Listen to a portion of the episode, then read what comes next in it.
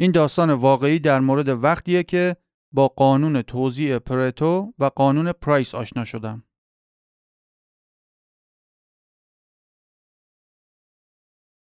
یه روز که رفتم دنبال خواهرم و یه بعد از ظهر با ماشین در خدمتش بودم که به چند تا کار بیرون از خونه رسیدگی کنه طبق معمول از همون اولش که سوار ماشین شد شروع کردیم به صحبت در مورد نکات روانشناختی ریز و درشتی که اخیرا هر کدوممون راجع به خودمون متوجه شدیم. و همونطور که داشتیم تبادل نظر می کردیم و از نسیم خنک پاییزی اون روز لذت می بردیم کلکسیون موزیک های توی فلش من در حال پخش بود که نوبت رسید به موزیکی که طبیعتا توجه زیادی رو طلب می کرد. من همچنان که کیفور این شاهکار بودم یه خورده صداشو زیاد کردم خواهرم که به مراتب از من تیزبینتر و باهوشتره بعد از چند ثانیه که داشت به آهنگ گوش می‌داد این سوال رو بلند از خودش و من پرسید. چطوریه که توی موسیقی کلاسیک انگار فقط همین چند کمپوزر معروف مثل بتوون و موتزارت و باخ وجود دارن؟ و به ظاهر انگار موزیسین دیگه بعد از اون چند نفر نیومده. سوال جالبیه. من که از خواهرم فقط دو سال بزرگتر هستم طبق معمول می‌خواستم حاضر جوابی کنم و سریعا توجیه معقولی ارائه بدم. اولین دلیلی که به ذهنم رسید رو گفتم. خب موسیقی کلاسیک هم مثل هر هنر دیگه توی بازار آزاد با توجه به اینکه چقدر مورد توجه مصرف کننده قرار می‌گیره بیشتر از بقیه موزیک ها دست به دست میشه و یواش یواش بعد از چند وقت خود به خود هر کسی که بخواد موزیک کلاسیک رو بشنفه اول از همه در معرض معروف ترین ها قرار می‌گیره و کمتر کسی ممکنه بره سراغ موزیک های کمتر شناخته شده اینجا لازمه بگم که خواهرم از وقتی که بچه تر هم بودیم همیشه سعی می‌کرد وقتی پرت و پلا میگم مستقیما به روم نیاره و با یه بزرگواری خاص و زیرکانه ای از ایگوی من محافظت می‌کرد. خلاصه اون روز هم همینجوری با اینکه قانع نشده بود و می‌دونست دارم چرت میگم خیلی آروم گفت آها آره درسته. بعدش دیگه به مقصد رسیدیم و کلا موضوع یادمون رفت. تا وقتی که شب برگشتم خونه خودم و توی مسیر همش به این موضوع فکر می‌کردم. ولی نتیجه منطقی نتونستم بگیرم. پس طبق معمول وقتی رسیدم خونه دست به دامن استاد گوگل شدم تا جوابی برای این مسئله پیدا کنم. و اینطوری شد که تازه سرنخ مسائل اقتصادی و اجتماعی جامعتر و مهمتری رو به دست آوردم. این پادکست امروز فهمیدمه و من احمد هستم. امروز با هم می‌فهمیم که نابرابری و فاصله طبقاتی توی یه جامعه آزاد و دموکراتیک چطوری به وجود میاد.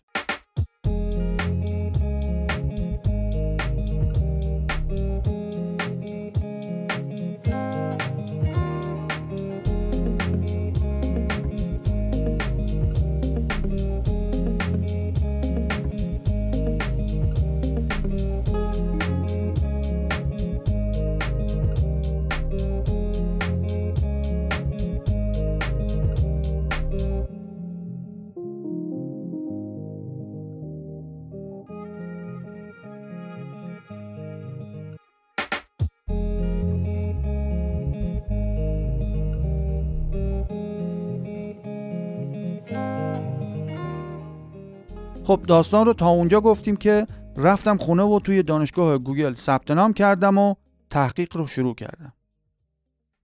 اول دو تا قانون اصلی که فهمیدم رو خلاصه توضیح میدم و بعدش یه خورده راجع به کاربردشون صحبت می‌کنیم. اول قانون 80 20 یا بهتر بخوایم بگیم قانون توزیع پرتو رو داریم. که یه جامعه شناس اقتصاددان ایتالیایی به نام ویلفردو پرتو کشف و ثبتش کرده.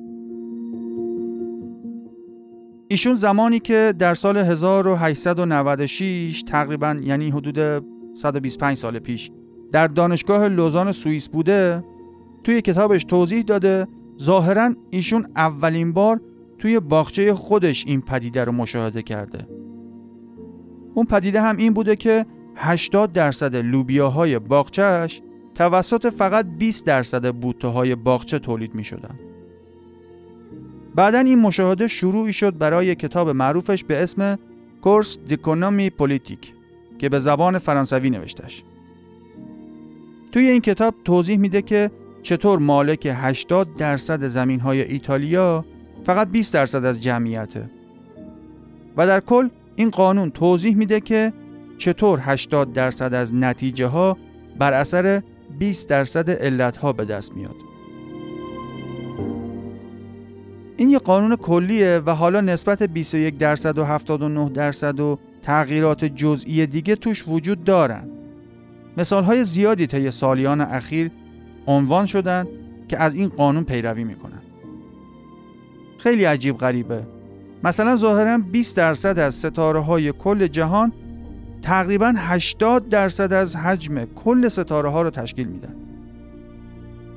یا مثلا با این همه سیاره که توی جهان وجود داره باز هم تقریبا 20 درصدشون 80 درصد حجم کل ستاره ها رو تشکیل میدن. بازم میگم خیلی عجیب غریبه و کسی نمی‌دونه چرا این قانون وجود داره. این قانون توی مسائل شخصی هر کسی هم کم و بیش صدق می‌کنه.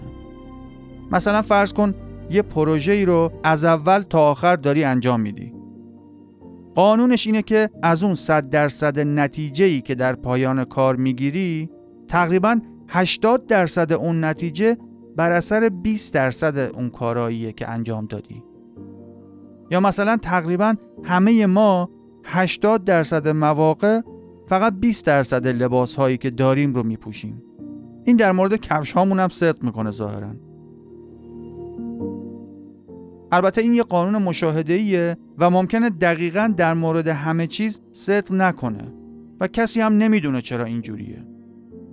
تو گوگل یا DuckDuckGo که search کنی مفصل می‌تونی راجبش اطلاعات کسب کنی.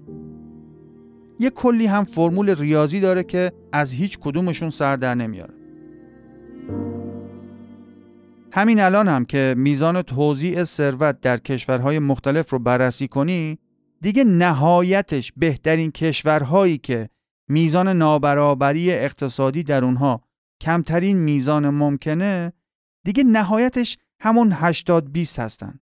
یعنی 20 درصد از جمعیت اون کشورها 80 درصد از ثروت و دارایی های اون کشور رو در اختیار دارن. بقیه کشورها که از اونم نابرابرتر هستن. اینو توی هیچ دانشگاهی به من یکی که یاد ندادن. ندیدم جایی در مورد این واقعیت صحبتی بشه. فکر کنم کسی جرأت نداره بگه نابرابری و مخصوصا نابرابری اقتصادی تا یه حدیش یه پدیده نرمال و طبیعیه. همونطور که قبلتر عرض کردم اگر یه سرچ ساده انجام بدی مثالهای زیادی رو می‌تونی پیدا کنی که از این قانون پیروی می‌کنن. حالا چطور میشه تفاوت درآمد آدمهای مختلف در اقتصادهای آزاد رو توجیه کرد؟ یعنی اگر فرض رو بذاریم که افراد بر اساس مریتاکرسی یا همون شایسته سالاری خودمون بتونن آزادانه فعالیت اقتصادی داشته باشن اون وقت چقدر میزان عملکرد افراد یا کار خلاقانه اونا می‌تونه متغیر باشه آیا آدما فقط یه خورده از نظر میزان کاری که انجام میدن با هم فرق می‌کنن؟ یا این فرق می‌تونه زیاد باشه؟ یا اینکه تفاوت آدم ها در میزان خلاقیت و عملکرد کاریشون می‌تونه به طرز مزهک و باور نکردنی با هم متفاوت باشه؟ خب کاشف به عمل اومده که اگر واقعا میزان عملکرد آدم های مختلف توی هر دسته و شرکت و گروهی رو در نظر بگیری از میزان تفاوت عملکردشون شاخ در میاری. برای متوجه شدن چرایی و چگونگی این واقعیت باید اول دو چیز رو بدونیم. یک اینکه میزان پراکندگی IQ یا ضریب هوشی که همون میزان توانایی حل مسائل در زمان مشخص رو اندازه می‌گیره توی هر جمعیتی به صورت نرمال پراکنده شده. یعنی توی هر جمعیتی اکثریت مردم متوسط هستند و یه تعداد کمی آیکیوی خیلی بالایی دارن و از اون طرف هم تعداد کمی هم آیکیوی خیلی پایینی دارن دوم اینکه یه ویژگی شخصیتی اصلی داریم که بهش میگن وظیفه شناسی که اونم میزان پراکندگیش توی هر جمعیتی کم و بیش نرماله.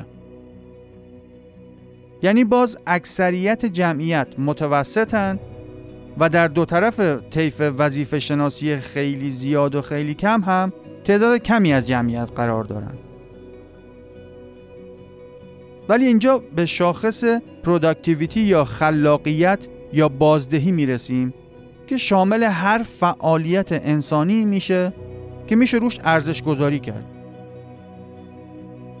اوایل دهه 60 میلادی یه فیزیکدان به نام درک دسولا پرایس می‌خواست اندازه گیری کنه که چه تعداد از مقالات علمی توی هر رشته ای توسط دانشمندان مختلف منتشر میشن.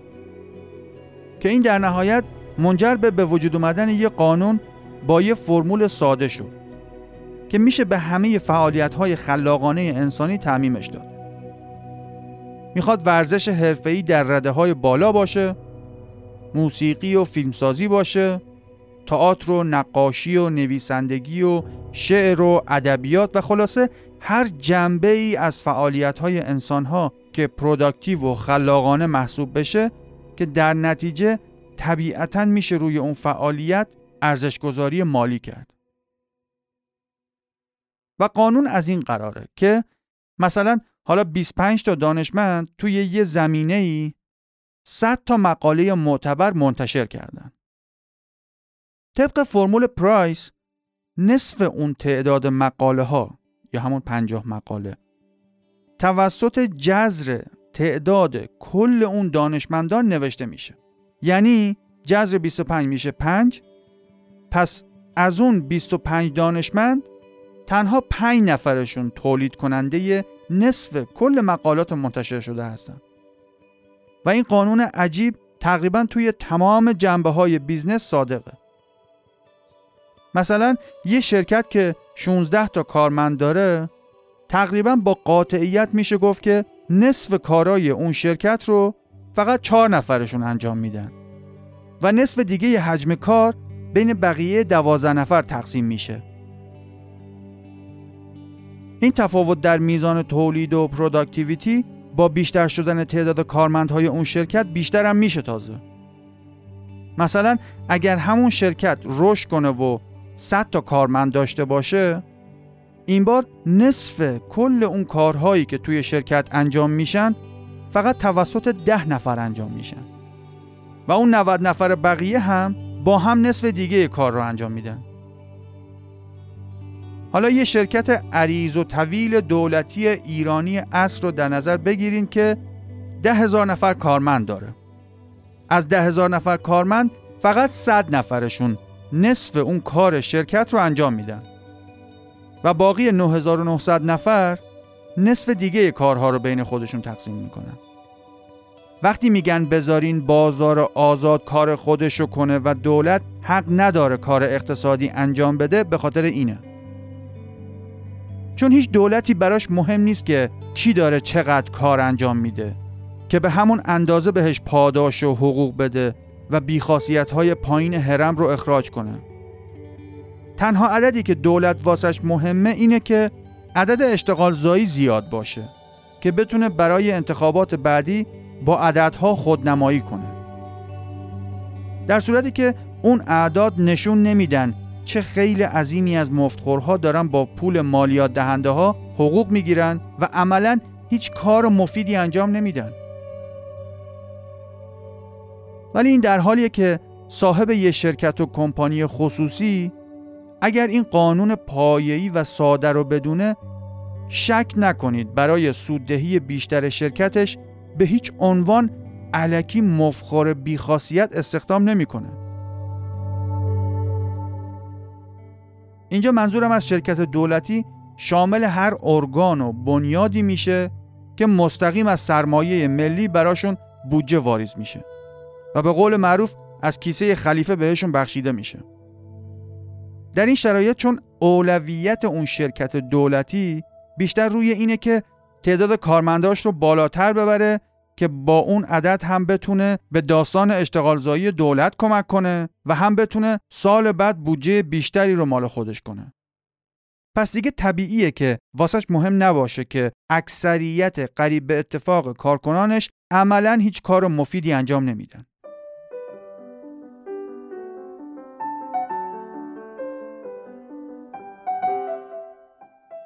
حالا اینجا می‌رسیم به سوالی که اون روز بعد از ظهر توی ماشین موقع گوش دادن به یکی از شاهکارهای موزارت خواهرم از من پرسید. خواهر گلم، عزیز دلم، چون می‌دونم داری گوش میدی این جواب سوالیه که خوشبینانه از داداش یکی یه دونه نابغت پرسیدی. تفلک خیلی منو قبول داره. خب، سوال این بود که چطوریه که فقط تعداد کمی از موسیقیدانان سرشناس مثل باخ و بتوون و موزارت رو گوش میدیم و با اینکه این همه سال از مرگشون میگذره به نظر میاد انگار دیگه کسی موسیقی کلاسیک خلق نکرده. همونطور که تا الان داشتم می‌گفتم وقتی به Creative Production یا همون تولیدات خلاقانه توی هر زمینه ای نگاه کنی قانون پرایس ست می‌کنه. اینجا تو پرانتز بگم که تا اونجایی که من از روی فرمول ها متوجه شدم قانون 80 20 پرتو ایتالیایی یه قانون مشاهده‌ای جامعه که راجع به خیلی پدیده های طبیعی هم صدق می‌کنه.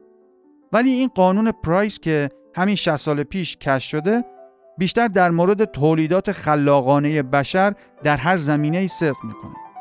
حالا می‌خواد میزان تولید غذا از طریق کشاورزی و دامداری باشه یا تعداد رمان‌های فروخته شده یا آهنگسازی یا نقاشی و تحقیقات علمی و تولید فیلم و ویدیوهای آنلاین و یا همین پادکست خودمون و خیلی تولیدات دیگه. اینو همگی از قانون پرایس پیروی می‌کنن. وقتی در مورد موسیقی کلاسیک هم حرف می‌زنیم از بین اون همه کمپوزر که تا الان اومدن و رفتن بیشترین تعداد سمفونی ها رو همین 5 6 کمپوزر معروف تولید کردن. موزارت و بتوون و باخ و شوبرت و چایکوفسکی و برامز و شاید یکی دو تای دیگه. همین تعداد انگشتشمار همین جوری در طول حیاتشون مثل بلدوزر شاهکارهای موسیقیایی خلق می‌کردن. و جالب اینجاست که از بین همه اون سمفونی ها و قطعاتی که نوشتن فقط تعداد کمیشون اجرا شده. و از اونایی هم که تا حالا اجرا شدن تعداد خیلی کمتری شنیده شدن. پس یه عامل اصلی برای اینکه توی هر زمینه ای هرم لیاقت وجود داره همین قانون پرایسه در هر زمانی یه عده بالای اون هرم هستن و همینطور بقیه جمعیت رو به پایین به ترتیب توانایی هاشون رده بندی میشن. یادمون باشه که این شرایط فقط برای موقعی صدق می‌کنه که شایسته سالاری یا مریتاکراسی برقرار باشه.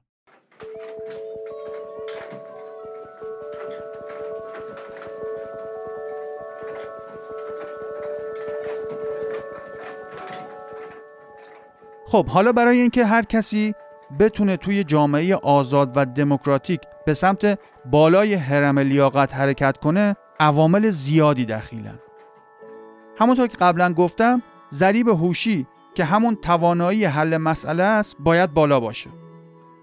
بعد مقیاس وظیفه شناسی شخصیت فرد تعیین کننده است که مثلا بتونه و بخواد به جای هفته ای 40 ساعت مثلا هفته ای 75 ساعت کار کنه. همونطوری که همه آدمای رد بالای جهان کم و بیش همینقدر کار می‌کنن. بعدش باید عامل شانس و اینکه در زمان درست و جای درستی باشی و روابط اجتماعی درستی داشته باشی رو هم در نظر بگیریم. که اونم توی احتمال موفقیت افراد خیلی موثره. بعدش هم باید میزان سلامت و قوای جسمانی رو هم در نظر بگیریم. و خلاصه اینکه عوامل زیادی هستن که اگر احتمالاتشون رو در هم ضرب کنیم به اونجایی می‌رسیم که اگه اشتباه نکنم یه چیزی بین 60 تا 70 درصد جمعیت آمریکا تعداد کار خلاقانه ای که توی تمام عمرشون انجام دادن صفره. و از اون طرف تقریبا فقط یک درصد از جمعیت تمام پروژه ها و فعالیت های خلاقانه رو انجام میدن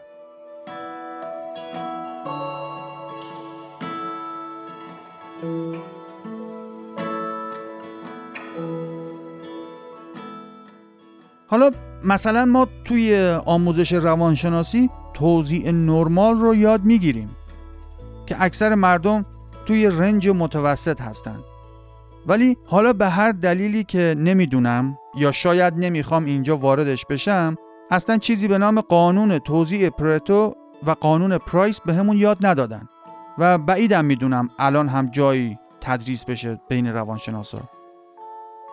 یکی از دلایل شاید این باشه که اکثر اساتید اون دانشگاه ها خودشون می‌دونن که کف اون حرم خلاقیت هستن و کلا نمی‌خوان این مطالب جای عنوان بشه. در هر صورت این توزیع پرتو به خوبی میزان توزیع پول توی دنیا رو نشون میده. مثلا شما در نظر بگیر توی یک کشور با اقتصاد آزادتر نسبت به بقیه کشورها مثل آمریکای بیادب اگر یکی ایده های خلاقانه و هنری نمایشی و موسیقیایی خیلی زیادی داشته باشه خیلی راحت جمع می‌کنه میره لس آنجلس. و اینجوری میشه که ایالت کالیفرنیا اقتصادش از کل هند هم بزرگتره و همون یه ایالت پنجمین اقتصاد جهانه. یا مثلا یه بند خدایی که صبح تا شب کدهای کامپیوتری جادویی می نویسه و مثل اسب کار می‌کنه اونم بلند میشه میره سیلیکون ولی. و یا همینطور مغزهای اقتصادی توی وال استریت نیویورک جمع میشن. و همینجور توی هر زمینه کاری بهترین ها جذب آمریکا میشن. چون اونجا بدون در نظر گرفتن اینکه عروس یا داماد کی هستی و اینکه چه اعتقاداتی داری اصولا معمولا بهت میگن اگر ایده خوبی داری بدون اینکه قانون شکنی کنی بسم الله. این گوی و این میدان. چیزی که مارکس حسود نفهمید این بود که این قانون طبیعت و ربطی به کپیتالیسم نداره که اونجوری از روی حسادت و فقر مانیفست از درک در کرد و صدها میلیون آدم بیگناه رو به کشتن داد. و هنوز هم ایده هاش دارن جون آدمای بیشتری رو می‌گیرن. اصلا مهم نیست که با چه مکانیزمی و با چه سرعتی پول رو از بالایی ها به زور بگیرن و به پایین تزریق کنن. واقعیت اینه که همیشه دوباره اون پول به سمت بالا میره. حالا ممکنه دست همون آدمای قبلی نیفته ولی توی همون یک درصد بالا جمع میشه. این مشکل نابرابری وجود داره و البته که یکی از مهمترین عوامل ناپایداری اجتماعی همین افزایش نابرابریه. توی هر جامعه ای که این نابرابری بیشتر بشه و مردم اون کشور حس کنن که توی بازی اقتصاد شانسی ندارن و نمی‌تونن منصفانه لیاقت خودشون رو ثابت کنن متاسفانه چه خوشمون بیاد و چه خوشمون نیاد این به تنهایی اون جامعه و کشور رو ناپایدار و متزلزل می‌کنه. مردان و زنان اون جامعه نابرابر خشونت ضد اجتماعی بیشتری از خودشون بروز میدن مردان معمولا خشونتشون رو به صورت فیزیکی بروز میدن و زنان هم بیشتر از گذشته و به دلیل همین نابرابری خشونتشون رو به صورت بیابرو کردن افراد دیگه و همکاری با هم برای تخریب وجهه دیگران بروز میدن.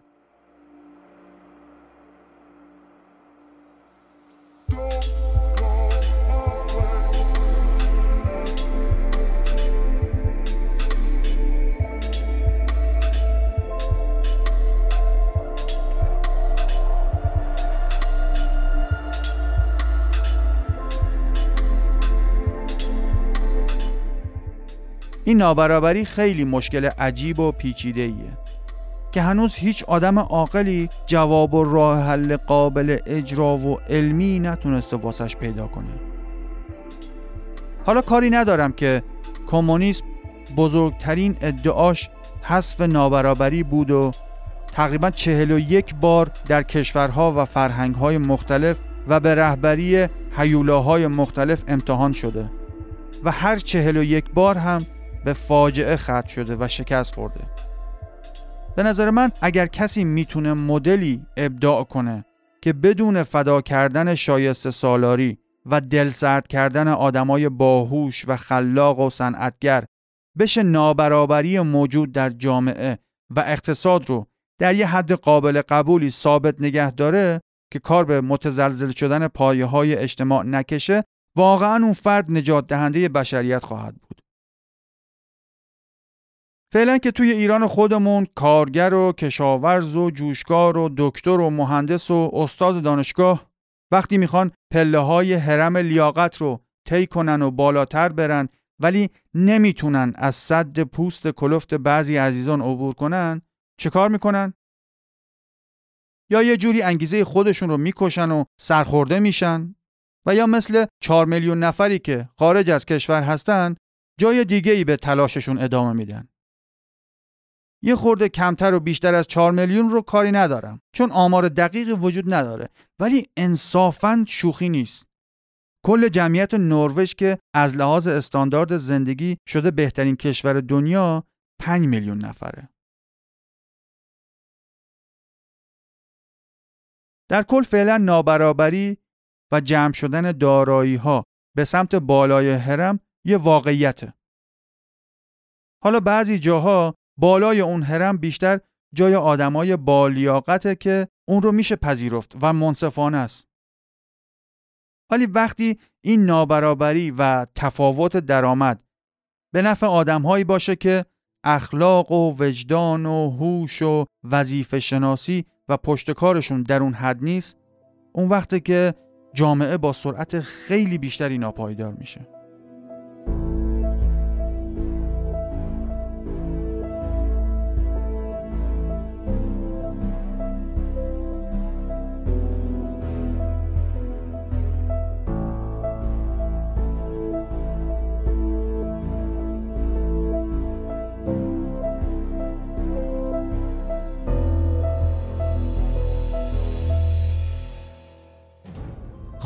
اول برای جنبندی این قسمت هم باید اول نتیجه اخلاقی داستان رو مرور کنیم و اونم اینه که وقتی خواهر یکی دونت که از خودت خیلی عاقل تره ازت یه سوالی می‌پرسه که نسبت به خودت احساس بهتری داشته باشی اگر جوابش رو دقیقا نمی‌دونی مثل بچه آدم بگو نمی‌دونم.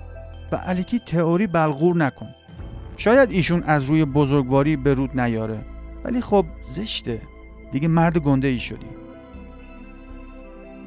بعد اینکه در کل جهان و در بیشتر روابط علت و معلولی یه قانون عجیب و غریب وجود داره. اسم اون قانون توضیع پرتوه که میگه 80 درصد نتایج به علت 20 درصد عوامل به دست میاد. یا یه چیزی حالا توی مایه ها. برای مثال های بیشترش سرچ کنید بهتر. نکته اصلی این اپیزود هم که یه زیر ای از قانون پرتو هست و فقط در مورد تولیدات خلاقانه انسان ها صدق می‌کنه اینه که توی هر زمینه ای نصف کار رو در واقع فقط جذر افراد دستن در کار اون پروژه انجام میدن و مابقی افراد نصف دیگه کارها رو انجام میدن. مثال های بی نهایتی هم واسه این پدیده هست. مثلا نصف کارهای یه شرکت نه نفره رو تقریبا فقط سه نفر از اعضای اون شرکت یا پروژه یا گروه انجام میدن. و هر چقدر تعداد افراد بیشتر بشه نصف کارها رو به نسبت آدمهای کمتری انجام میدن. و البته اگر بین افراد فعال اون گروه در اون بالا هم بخوایم در نظر بگیریم باز همین قانون صدق می‌کنه که در نهایت تقریبا می‌رسه به یک درصد افراد بیشتر کارهای دنیا رو انجام میدن و طبیعتا یک درصد سرمایه دنیا رو هم به دست میارن. این قانون در مورد به ارث بردن مال و اموال یا پارتی بازی و باند بازی صدق نمی‌کنه. فقط داریم در مورد بازده خالص افراد صحبت می‌کنیم. یعنی در کل اگر خواهرم به این نکته ریز در مورد موسیقی کلاسیک پی نمی برد احتمال داشت که من همچنان همون جوری با نادانی همیشگی خودم از نابرابری موجود در دنیا شاکی باشم و این اصلا نتیجه سازنده ای نداشت. در عوض الان لاقل مکانیسم توزیع ثروت در جوامع آزاد رو فهمیدم تا انشالله یه روزی هم برسه که با هم بفهمیم مکانیسم توزیع ثروت توی ایران بر چه اساسیه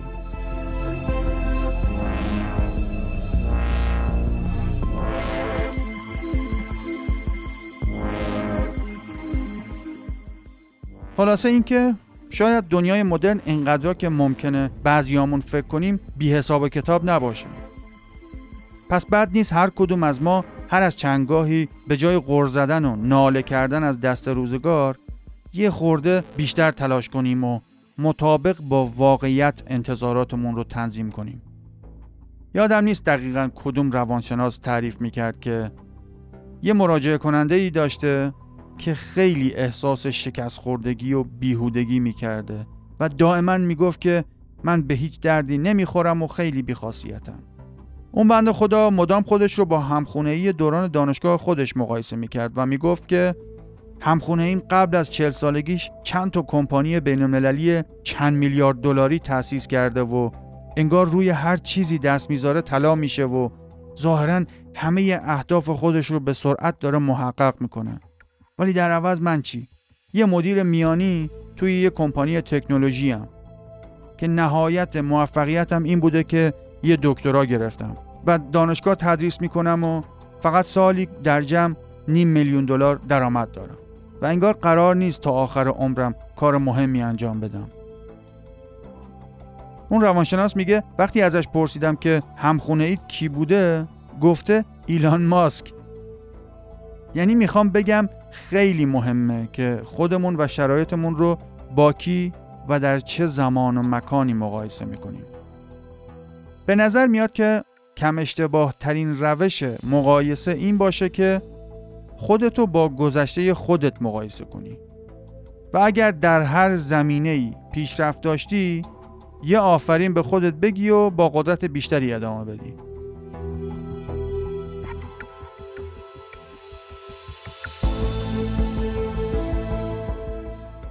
و در نهایت اینکه توی این دوران نابرابری شدید اقتصادی که کمتر از قوانین طبیعی پیروی می‌کنه باید حواسمون به دو نوع خشونت باشه. یک خشونت فیزیکی مسکولن یا مردانه و دو خشونت تخریبی و تحقیری فمینین یا زنانه. هر کدوم از این دو نوع خشونت به یک اندازه مخرب و ویرانگرن. تا بعدا ببینیم چطور می‌خوایم به صورت جمعی به عنوان یک ملت برای خودمون تصمیم عاقلانه ای بگیریم و مسئولیت تصمیماتمون رو هم به عهده بگیریم.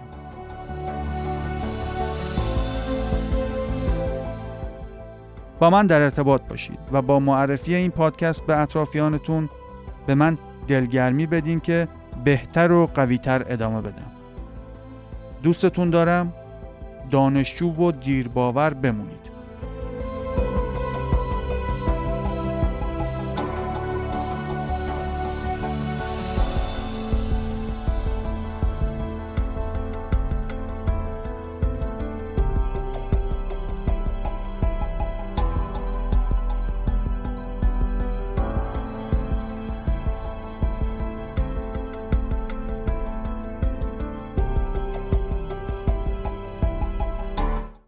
یه آدم دانایی گفته که هیچ نابرابری بدتر از این نیست که با آدمهای نابرابر رفتار برابری داشته باشیم. فیلیکس فرانکفورتر سپاس که همراهی کردی.